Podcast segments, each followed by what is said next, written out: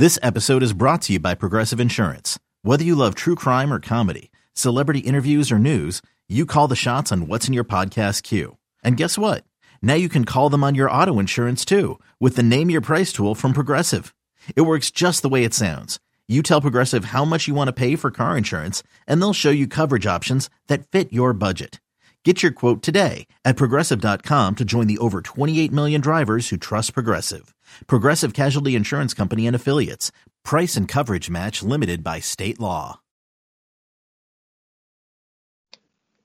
The Built by Bama Online podcast presents T Watts and TR for a Thursday, April the 30th, 2020. Travis Reier, senior analyst for BamaOnline.com with you and joined as always by site publisher Tim Watts. Tim, how are you doing on this post NFL draft Thursday? We're one week removed exactly, Tim, and I got to give it to you, T. Watts. You said Henry Ruggs III should be the first wide receiver off the board in this draft. And that's what happened, Tim. You crystal does that do you get crystal ball credit for that, by the way? I mean, I should, but I, I got to feel there's a little bit of an asterisk because the Raiders took him. When they took him, I said, son of a, you know, because, dude, it was hilarious. I was reading, like, that's such an Al Davis pick. I'm like, that's Al Davis is not around. Al uh, Davis from the dead. You cannot, yeah. yes. Al's like, that's how fast Henry is. Al came back from the dead to draft him. But no, I would, I would, you know, Henry's good. You know, I love Jeudy too. Uh, the draft sort of went pretty much as expected. I think we even discussed. I mean, the one thing that's the worst part of the draft in many ways is that uh, position value. And Xavier McKinney was the was the number one safety in uh, uh, the NFL draft, and of course those guys fall in the second round. And we talked about that was a possibility, and he did. But man, I'm telling you, that kid's going to be a heck of a football player.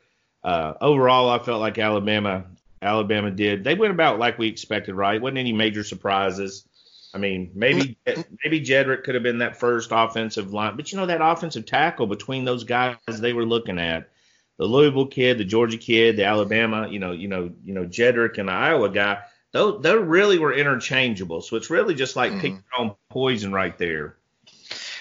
You know, NFL teams still love those left tackles first and foremost, and Whereas Jedrick did work on the blind side to Tua Tagovailoa the last couple of years, Tim, a right tackle who is going to move to left tackle with the Cleveland Browns, uh, Jedrick Wills. But Andrew Thomas of Georgia, I guess that is what kind of put him over the top. And Andrew Thomas, it's easy to look at this guy too and think, you know, this is a 10, 15 year type tackle for sure. Whereas with some of the other guys, you're having to project a little bit. Tristan Wirfs of Iowa, I believe, was a right tackle. Jedrick, a right tackle. Uh, but it sounds like the Browns are all in on on Jed on, on that left side because uh, they say they're going to plant him right there at left tackle and, and go with him protecting Baker Mayfield. I mean, there's nothing to make us think other than he's been a right tackle that he couldn't be a left tackle. I mean, he's an athletic mm-hmm. guy.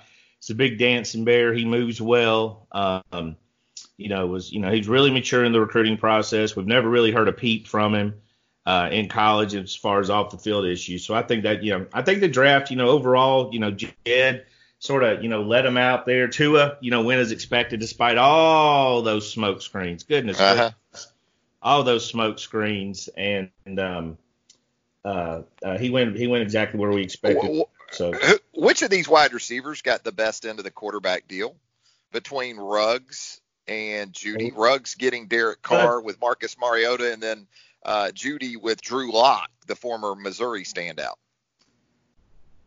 I would go. I mean, experience wise, it's, it's Carr.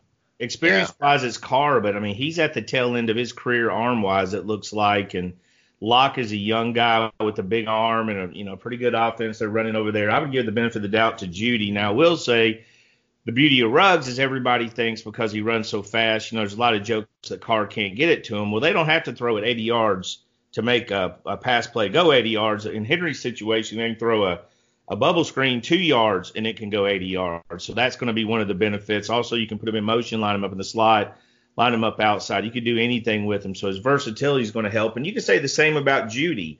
I don't know how Jeudy, and this is just me thinking of myself, I don't know how I'd adjust to that weather if I was like, you know, that's a South Florida kid. He played in Alabama. He's going out in Denver. I guess I guess they do make the adjustment, but to me as a receiver catching the ball, I wonder if that's going to be an adjustment for him at all.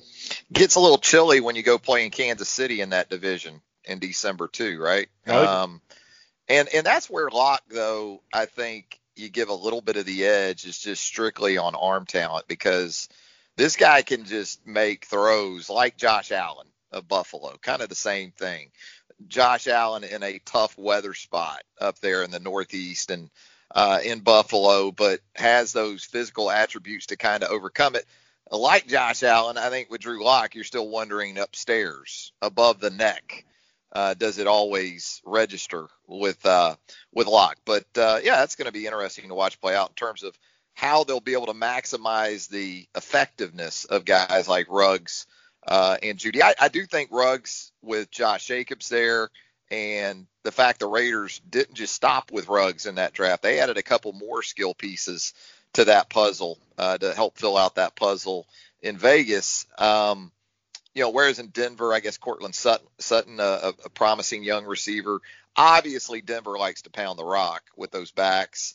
So uh, stylistically, might be a little bit different for both those guys. But I agree. I thought for Alabama on a couple of different fronts, Tim, not only in terms of the marketing that the program got once again with the four first round picks, um, but they didn't lose everybody either. You know what I mean? Like watching that draft, I walked away semi convinced that if Alex Leatherwood had come out, he he would have very well pushed for a first round spot. Same thing for DeVonta Smith. You know, so Alabama's bringing back more potential first rounders than I think a lot of places are too, Tim. Absolutely. When you look at a guy like Dylan Moses, I mean, absolutely. Yeah. If he comes back healthy and plays well, he checks every box of a first round pick. Jaylen Waddle, of course, he's that guy that impacts on several different levels. Uh, you know, on special teams as well. So he's going to be in the mix. So Leatherwood to me made a smart decision because this was a year of monster tackles. Not that there's anything wrong with Leatherwood, but there was a lot of monsters on the offensive line. Um, even the guy, the uh, interior guy from Michigan that the Saints took was fantastic. So Reese, really, yeah, yeah, really strong offensive line year. So I think smart move for him to come back. And I'll tell you, Devonta Smith, nobody's really talking about him, but you know, a few of us, some Alabama fans and stuff like that. But I'm telling you, that guy, when you go back and watch what he did last year, and, and you know, everybody just sees Devonta as that's, you know, he is because he is, he's fast and he's smooth. You know, he's easy like Sunday morning. He never looks like he's trying hard, but you're never really catching him.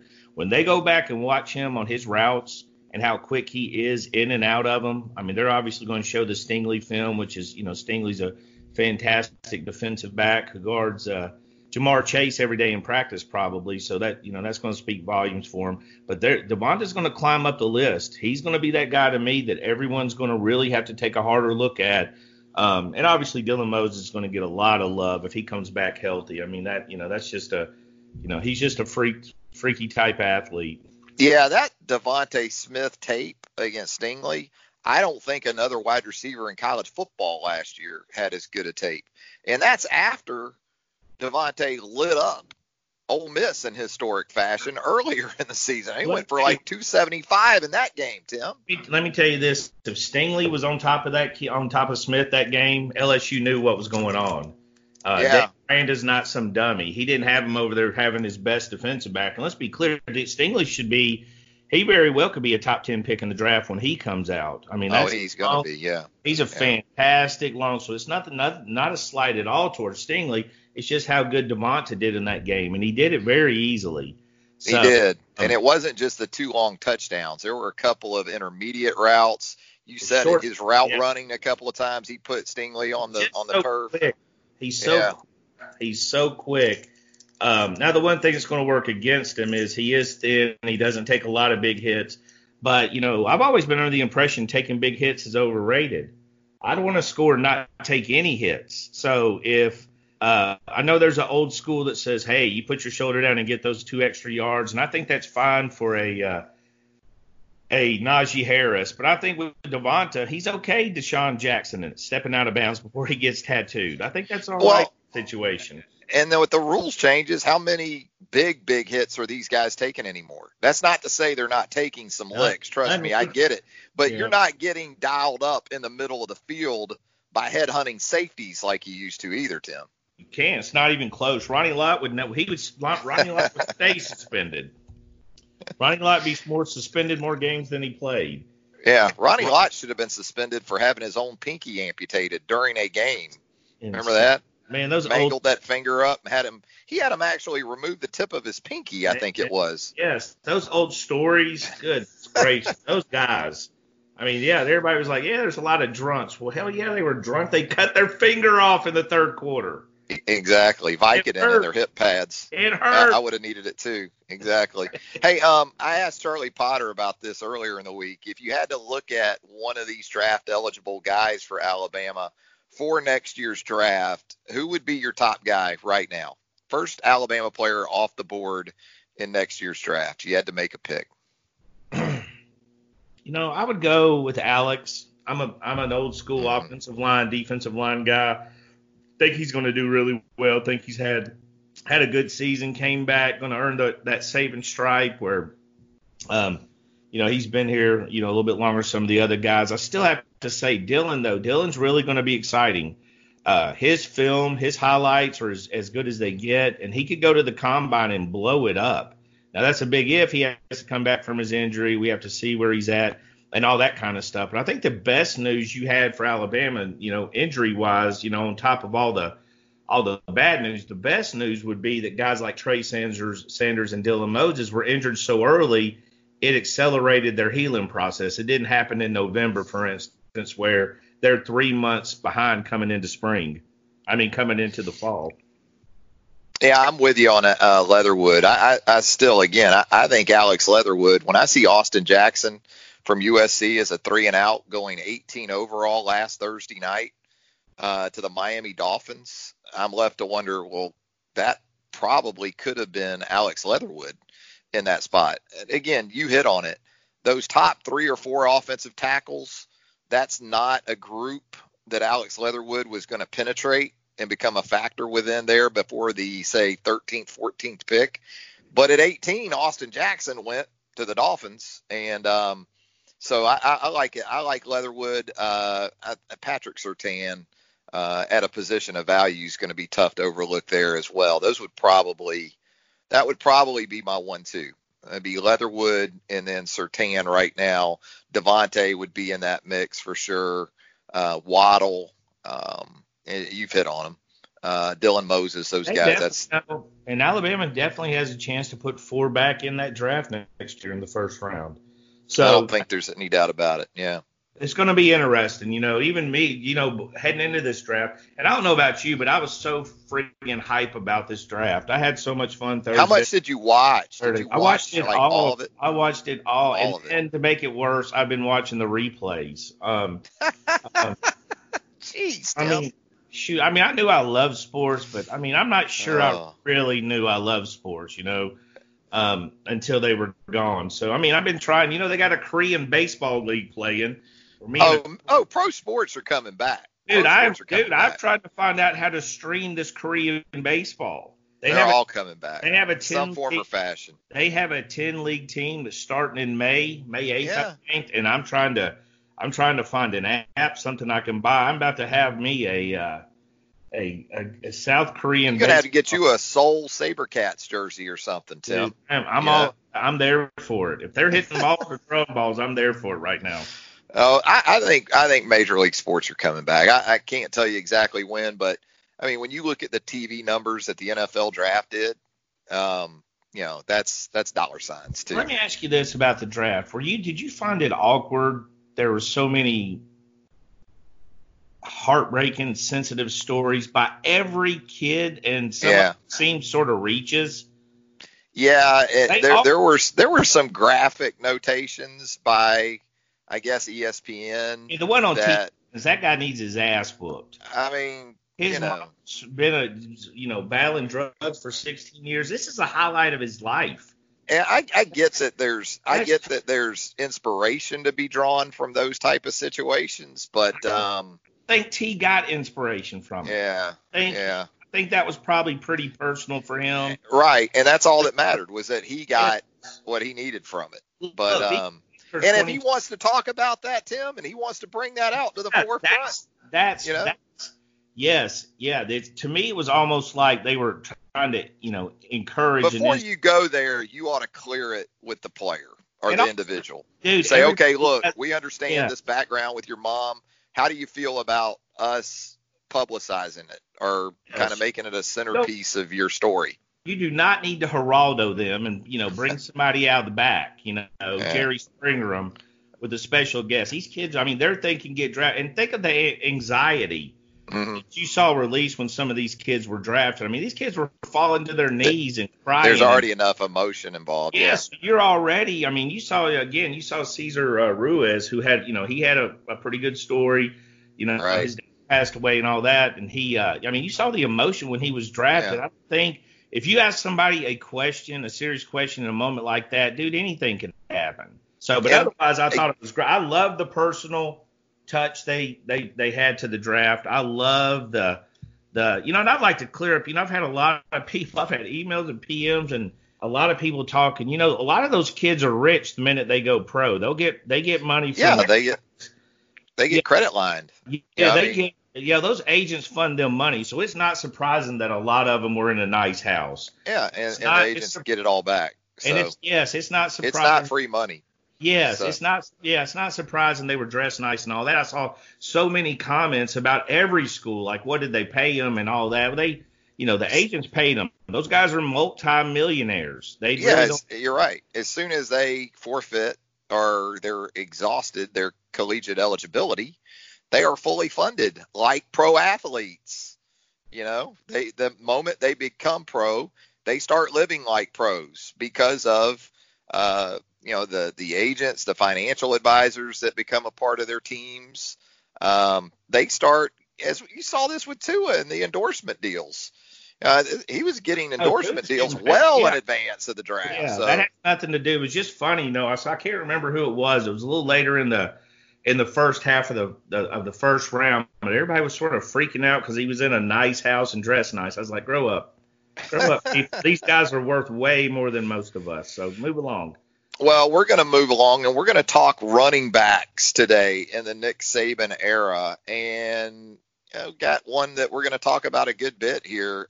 Speaking of the NFL draft for 2021 in Najee Harris. But uh, you look at the list and in doing some homework for the podcast today, and you go back to the early stages and stages of the Nick Saban era and kind of how the position began to emerge really quickly. And 2007, Tim, Alabama's leading rusher. You, you you got an idea on who that might have been in 2007, that first year under Nick Saban. I'm so bad. Is that Glen? I'm so bad. Is that Glen Coffee? Now Glen was a part of that, but how about how about Terry Grant? Oh my God! Terry Grant of Lumberton, Mississippi, and you remember this because love working Terry together as long as we have. I mean, Terry Grant was a big deal when he signed Oh, with Alabama under Mike goodness. Shula. Oh my Remember goodness. that? Yeah. That was a big hit back in the Shula era. Was Southern Miss, oddly enough, that thought they were. He had so much pressure to stay home, and I was pretty sure it's Southern Miss because he was pretty close to. uh Was it Hattiesburg? Yeah, he's, he's from that area, Lumberton down there. Yes, he's from. I mean, he that was such a big deal, and the kid would say like, "Man, I can't go anywhere without going to Southern Miss." And it was weird because you know, even though then at the time Alabama recruiting is in Alabama, not in recruiting now, obviously, but we still, you know, Alabama was still, you know, most kids would choose Alabama over Southern Miss. But he told me that's one of his his story of being pressured was one of the most intense of any recruit I've ever I've ever covered. So, and I don't, I mean, just people at the local grocery store and Blockbuster and all that were just, you know, telling him to go there. Yeah, really quiet kid, really good quick kid too. Yeah, back when there was Blockbuster. Man, Yeah.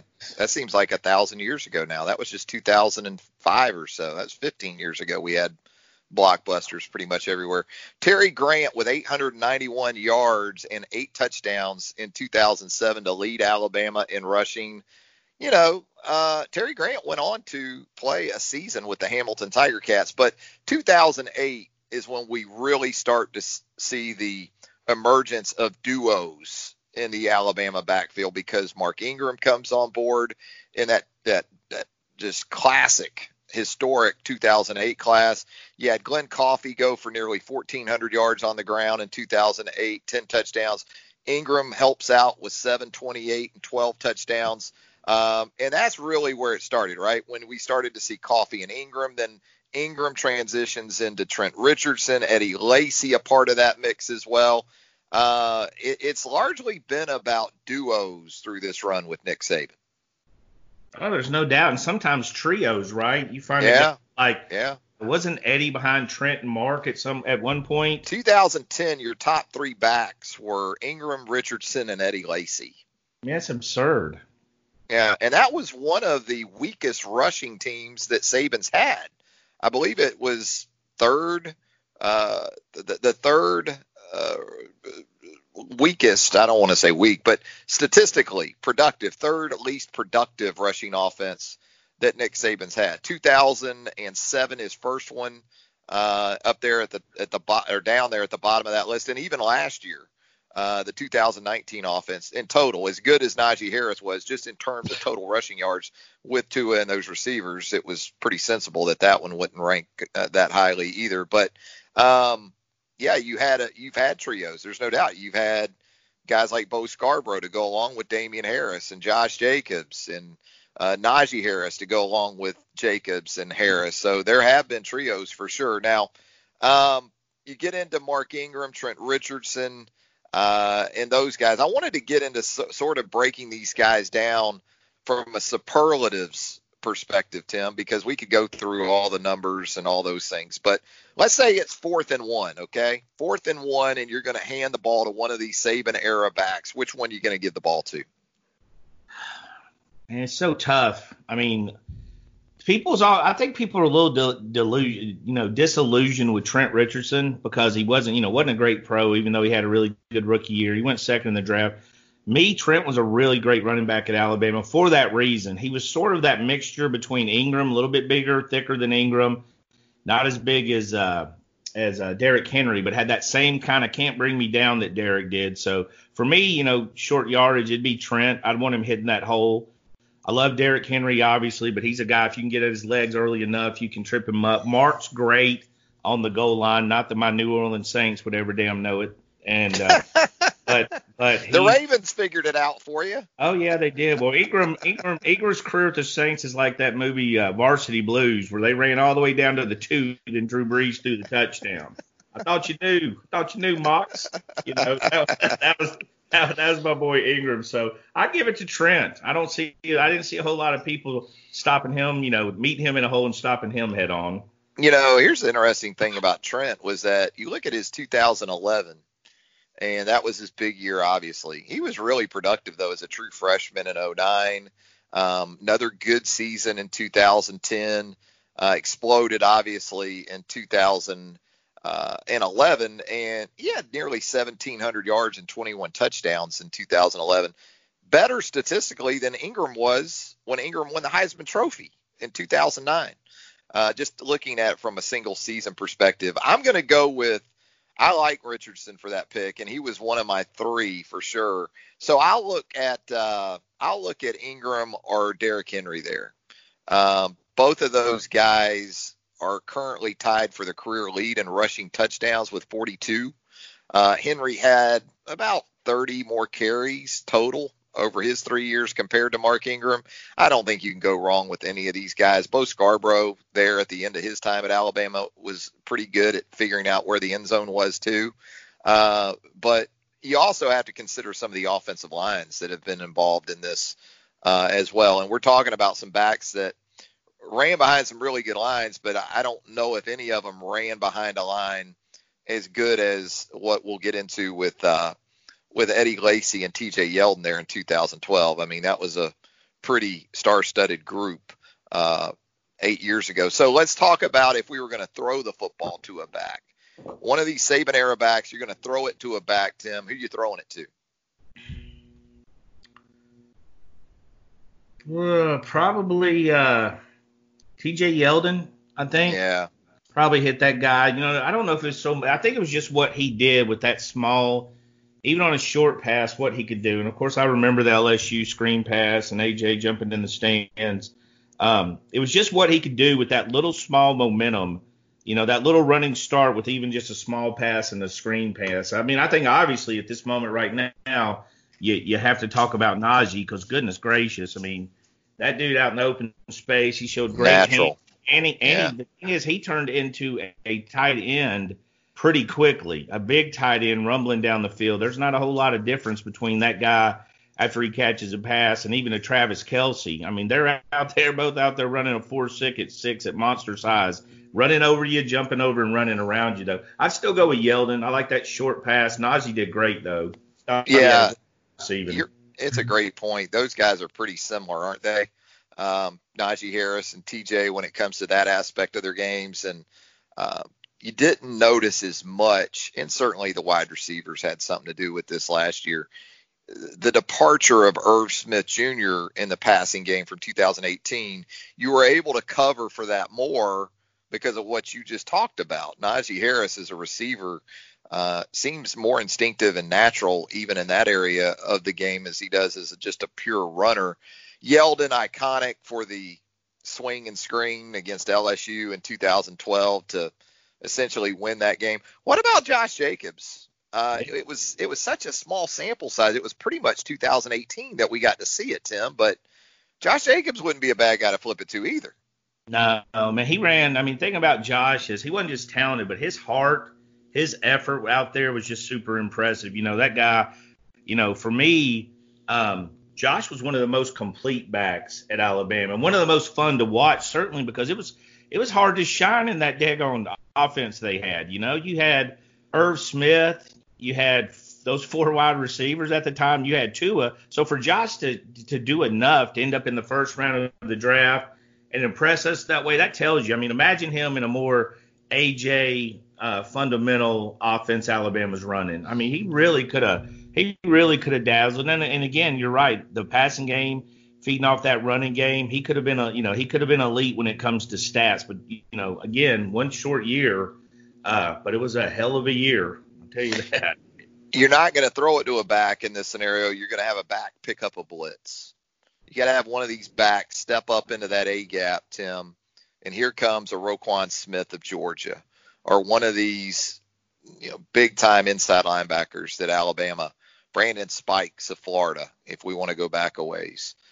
Who do you want in that spot? You got to protect your quarterback. You need one of these guys to step up and take one to the mouth and uh, pick up a blitz. Now, I love Ingram and Jacobs' effort and thought they were really good blockers, but you know they're a little bit on the smaller size. So the guys you're talking about blitzing, I'd want a little bit bigger guys. Henry, um, I Yeah. don't remember him not getting laying his paws on many guys, on many bandits where he didn't get them out of the way and protect his quarterback. Najee again has done a great job. Uh, and I wasn't, you know, when you get a guy like Najee, number two player, number top five player in the country, California running back, you're not really thinking of a blocker, someone that's going to stick his head in there. But I think he's definitely done that. A lot of Alabama backs have done it well. If I had to have one, I'd probably go with Derrick. He's Yeah. big. I mean, you know, he's big. He can move. He's strong. it's one of the areas where you see noticeable improvement over the course of three or four years with an Alabama back because as you've seen throughout the years and in watching these guys go from high school to college, they don't get asked to pick up blitzes in high school, you know? And so it's a little bit of a shock to the system when they get to a place like Alabama and you've got a position coach like Burton Burns or Charles Huff or whoever it may be uh, and suddenly they're in your face about stepping up into a hole and picking up a 250 pound inside linebacker who's got bad intentions. So it's usually the one area where I would say you see clearly the most growth. And I think Najee Harris has been an example of that the last couple of years. I'm going to give you a little bit of a flyer there. I'm going to go Damien Harris. You know, because you know. Dam- Damien Harris, when you looked at him, you wouldn't have thought that. But the willingness of Damien Harris back in the day, just a couple years ago, actually, but Damien Harris had no problem with the willingness part of. Although I, I do think, like these other guys we talked about, it took a year or two for even that to sort of click in there for him.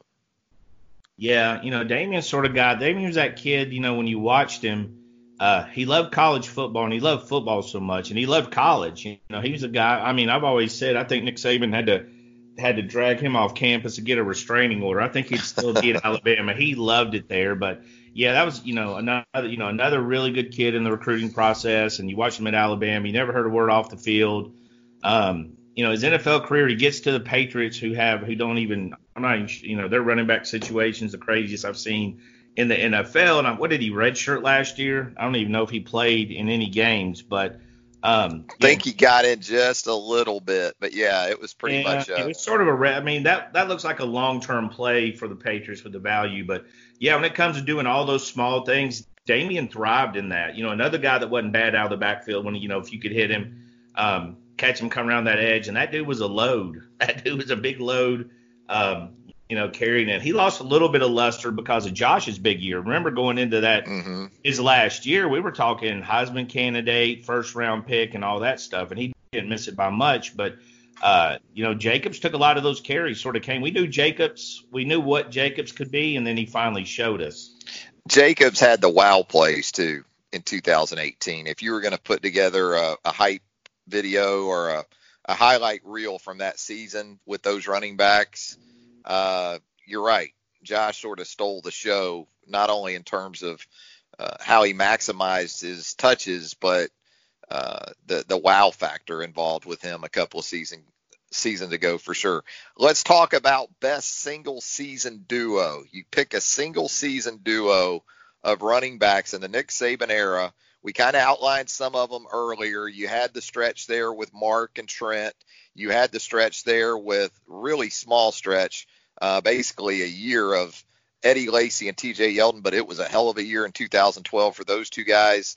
Um, then you go into TJ and Derrick Henry. Um, you had Derrick Henry and Kenyon Drake.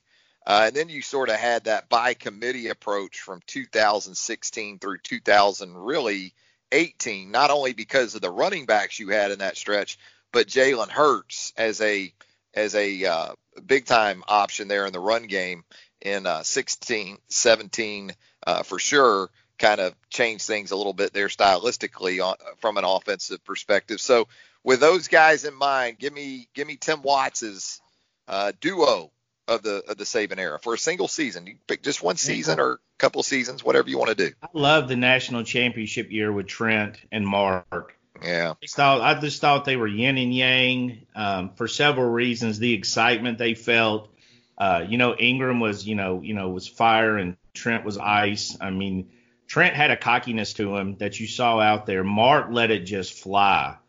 You know, he's still that way in the pros. He's Mark Ingram wakes up every day looking to fight somebody for for his spot at the table, which is what I love about him. One of the most competitive guys I've ever seen. Um, and Trent was just quiet. You know, Trent was just quiet and subdued and and that, you know, that Texas game, you know, you still go back to that. That was a good Texas team Alabama dismantled who still hasn't recovered.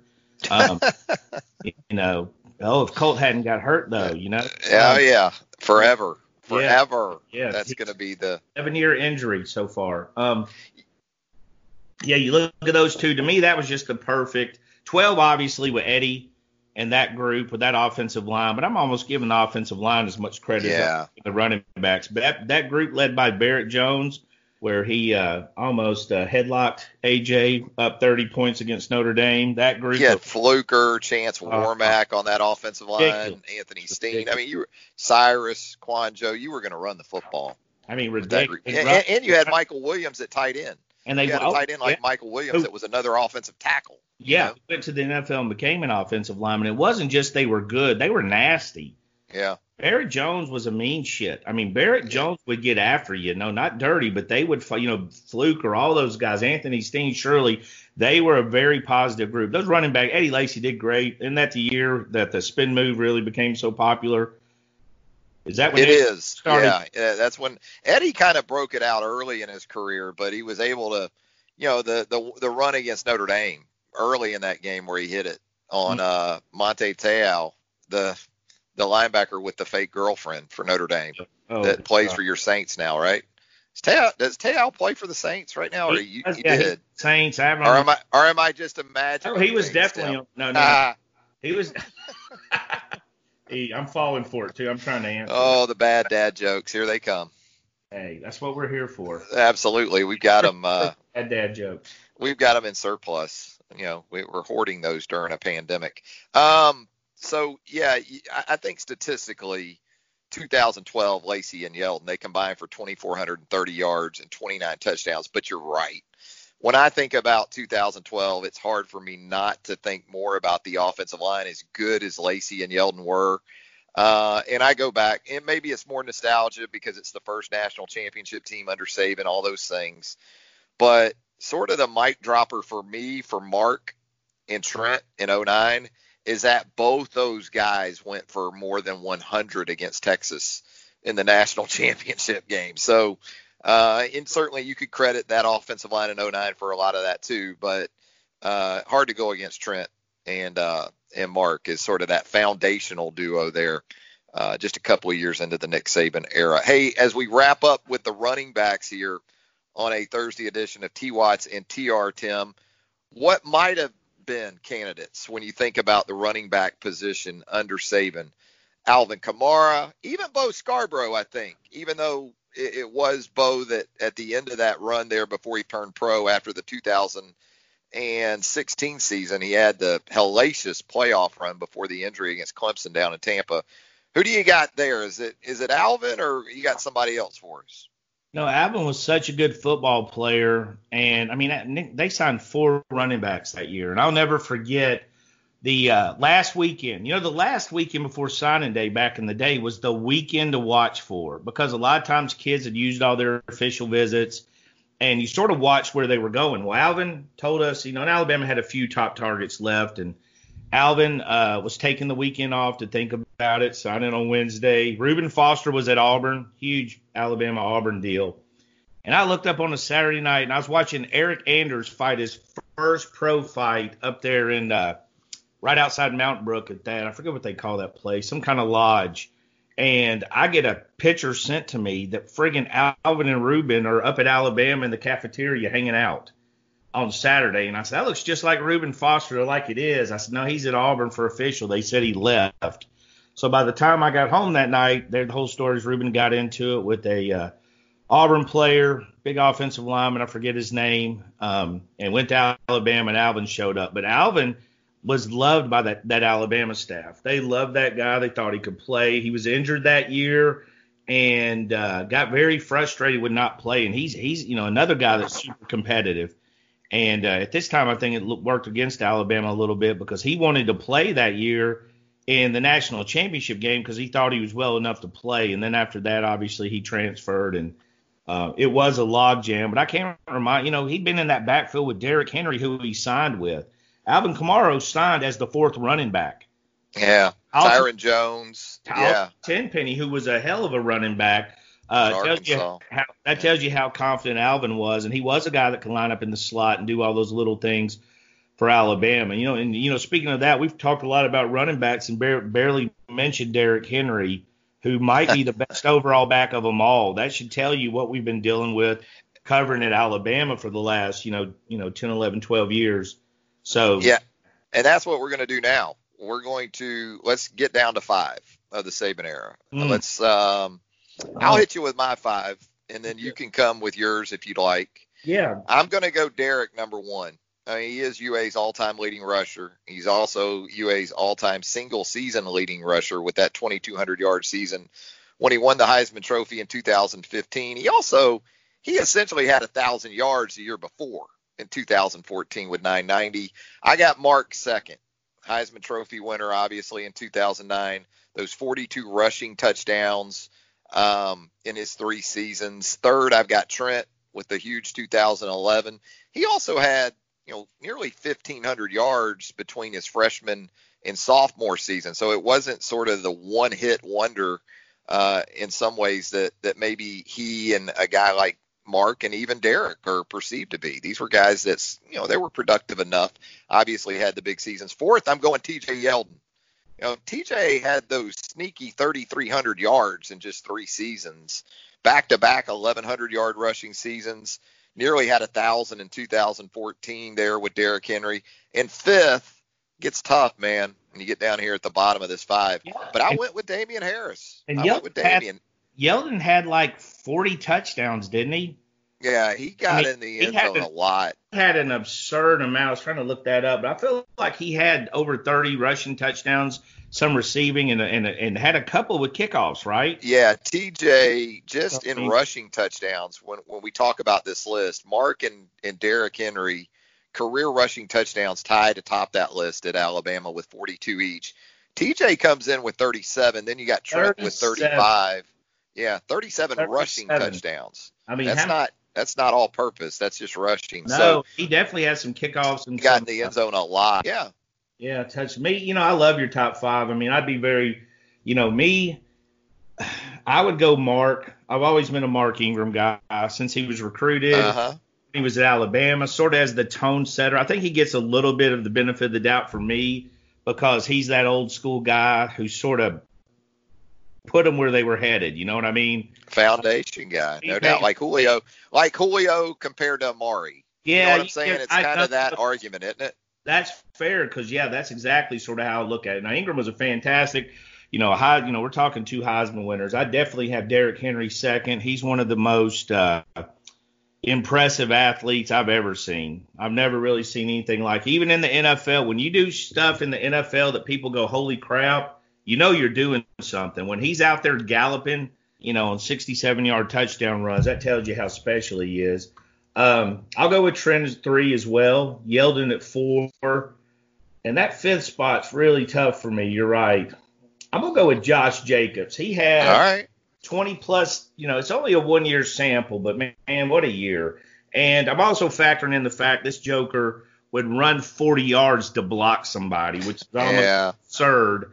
And have you ever seen anybody fake a handoff and run as fast as he could to chip block a safety? I mean, you got to have some metal, and you got to you got to have some, you know, you got to have some want to in there. So tough. I mean, tough, tough list to make. Well, and down the stretch of that 2018 season, Auburn, Oklahoma, um, Georgia, he had plays where he just ran folks over. Again, like you said, whether it was blocking or running the ball, um, the wow plays for Josh eh, on the ball and off the ball were were numerous, and, and considering the opportunities that he was kind of having to share with the the other mouths that, that Alabama was was feeding there in that in that backfield. So there you go. I'll tell you what what I find interesting is I'll give you a little hot take. I think seven, eight years from now, when we're looking back doing this podcast, and you're a lot older than I am, I think, still. I, I think yes, you're always going to. Be I think you're going to catch me, Tim. Dude, I've never. I think you'll catch I've me. Never probably pass me. I don't know yeah. how I've stayed the same age. It's amazing. I mean, I look just as good as I did at 20. So absolutely, uh, just keep the same mirror. That's all you got to do. Especially on radio. Um, I'm gonna I'm gonna throw out a hot take that Trey Sanders. We're gonna be talking about him in this. Wow. Said and done. His. You know, uh, you know. Here's the thing about Najee too. If Najee has the season he had last season, this season, he's gonna be Alabama's all-time leading rusher. Tim. Uh, you're, gonna ha- you're gonna have to put Najee probably as high as four on this list at least. And, and, he's bringing back 80% of an offensive exactly. line, pretty good to begin with and yeah. two wide receivers to protect him. But Trey will dip into the dip into those carries. I like it. Healthy. Um, those three running backs Alabama signed are going to dip in there as well.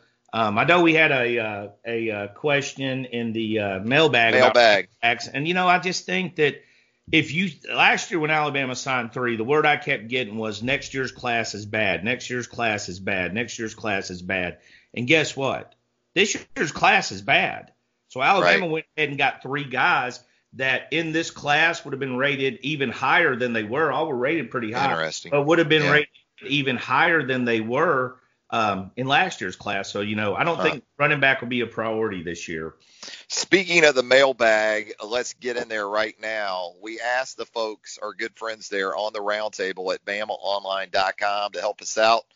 Uh, provided them a couple of topics to uh, comment on as well there in the mailbag. One of them being the last, and we'll get to some of the recruiting stuff. I promise you, coming up here in just a little bit. The last music CD you actually bought, Tim. Can you remember that? You know, I, you know, I, I thought all night and couldn't remember it, and then I did remember it. I remembered going into a Circle K or something like that, whatever the convenience store was, and buying Purple Rain. Nice. Making my children listen to it with my wife because they didn't know who Prince was.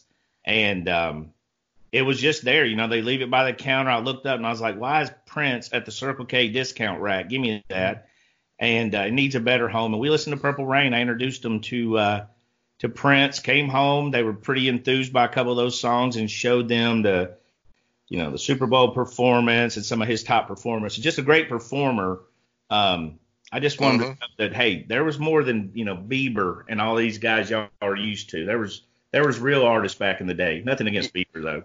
Yeah, the wife she refuses to join the rest of us in the iTunes era. So I actually bought her a Jason Isbell in the 400 unit CD a couple of years ago. Uh, something more than free. It wasn't for myself, but uh, again, she just will not do the iTunes thing and and save music on her phone and then you know do it the, or play it in the car and stuff like that. So she actually still has that CD. Um, I can't tell you. I can't even tell you with 100% certainty, Tim, if my current vehicle has a CD player in it. I'm being honest. I'm thinking about it right now. I don't even know if it has one because all, all, all, yeah, I mean, all we worry about now is USB hookups, you know, for the 37 kids and everybody else in the car, uh, and Bluetooth, uh, to, to listen to our downloaded music. So there you go. There's the, the CD answer for us. Uh, also in the mailbag, we've asked, uh, and we've, we, we, we kind of had our, our age, uh, uh, uh, exposed to us. Ham Bam says I was, I was, I was You're born in '96. Yeah, right. I was born in '96 and have never bought a CD. I hate and so you know that kind of tells you where we're at. Half our posters are 12. Exactly. They must bam. be signing up with their daggone mom's credit card. They're so young. They say stuff like CD. You know, I was bored. I was in a thread the other day, and guys were playing against recruits from the like 2017.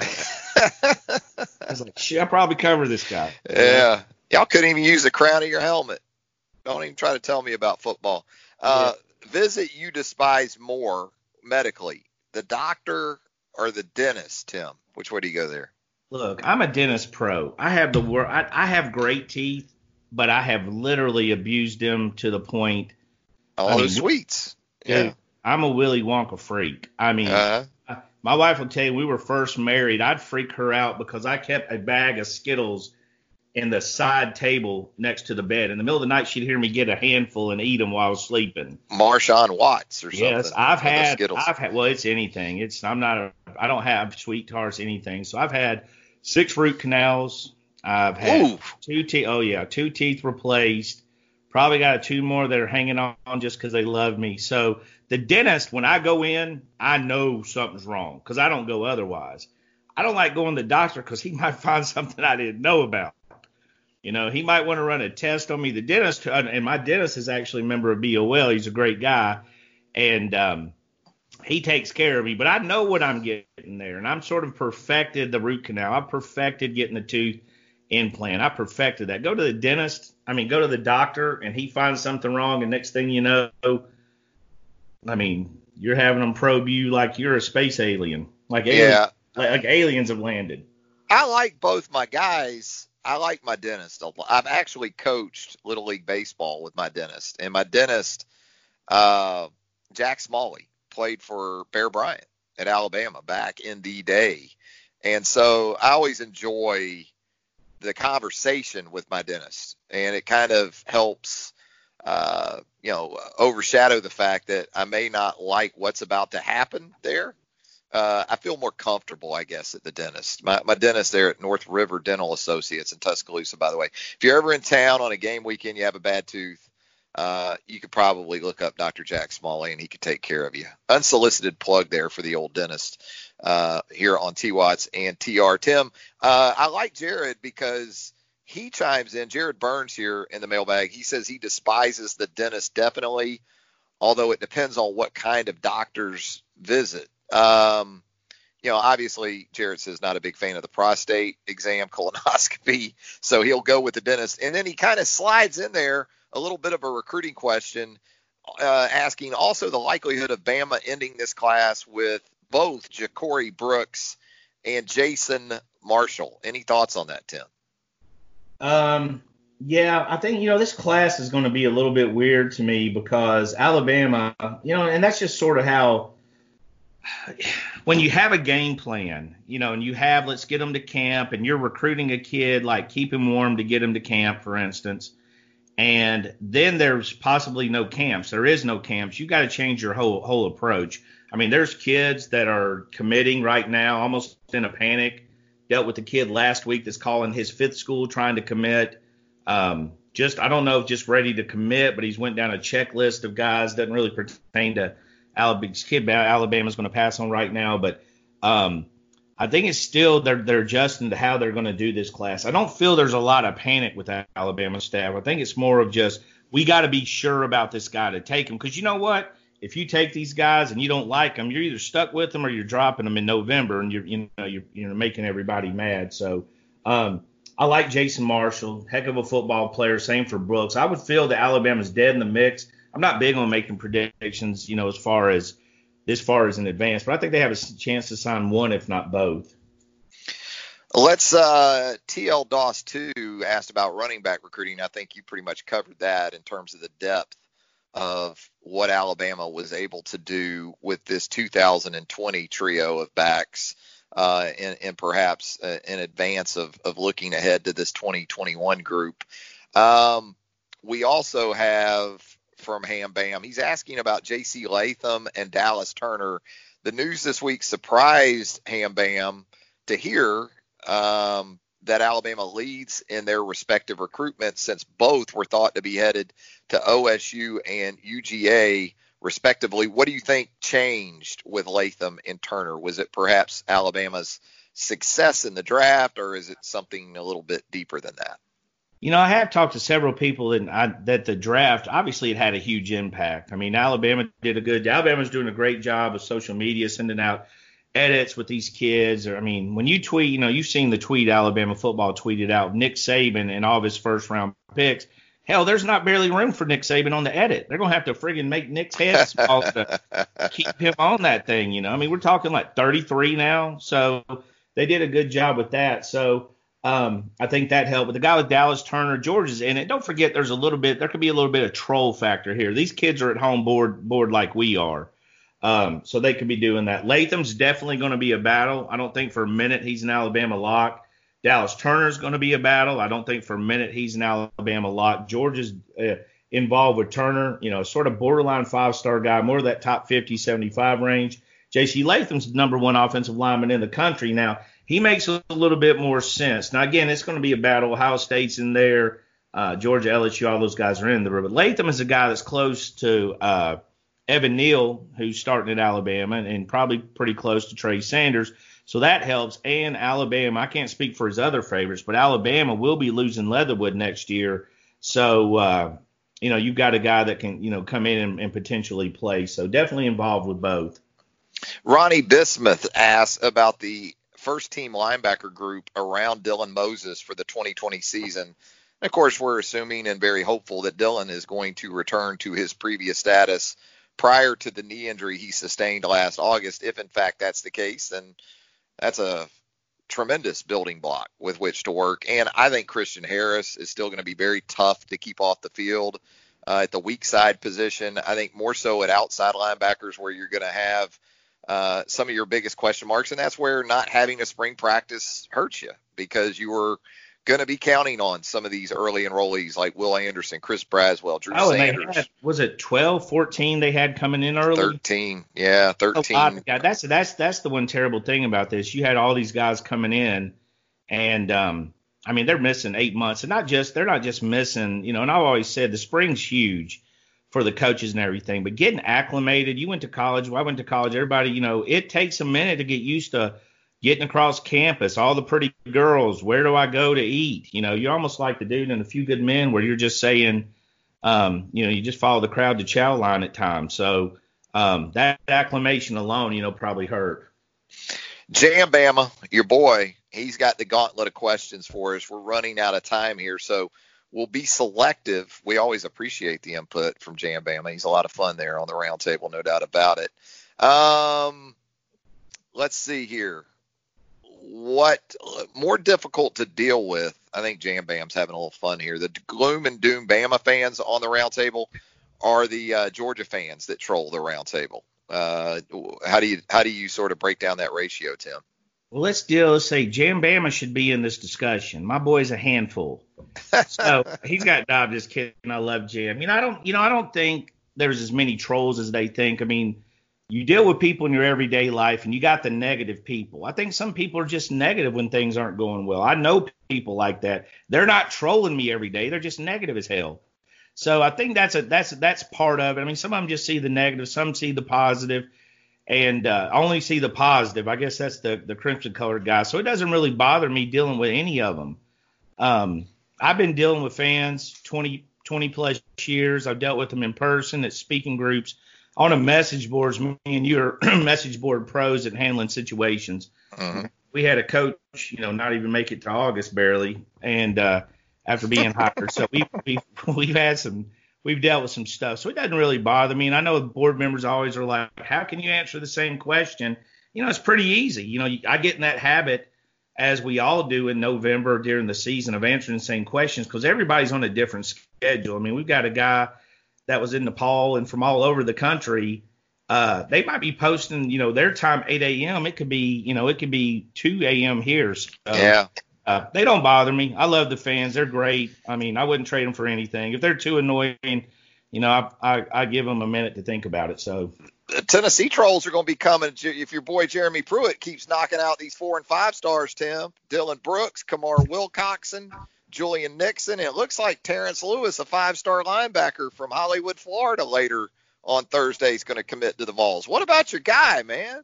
Jeremy yeah, I don't think I think there's always been competition. I think it's just more personal now because the people competing with Alabama are Tennessee with Pruitt, Georgia with Kirby, and even Dabo at Clemson. Those are some strong Alabama connections competing with Alabama. So I think some Alabama fans are pissed off. We knew Jeremy Pruitt was a great recruiter. How? Because he was a great recruiter at Alabama. Same for Kirby Smart.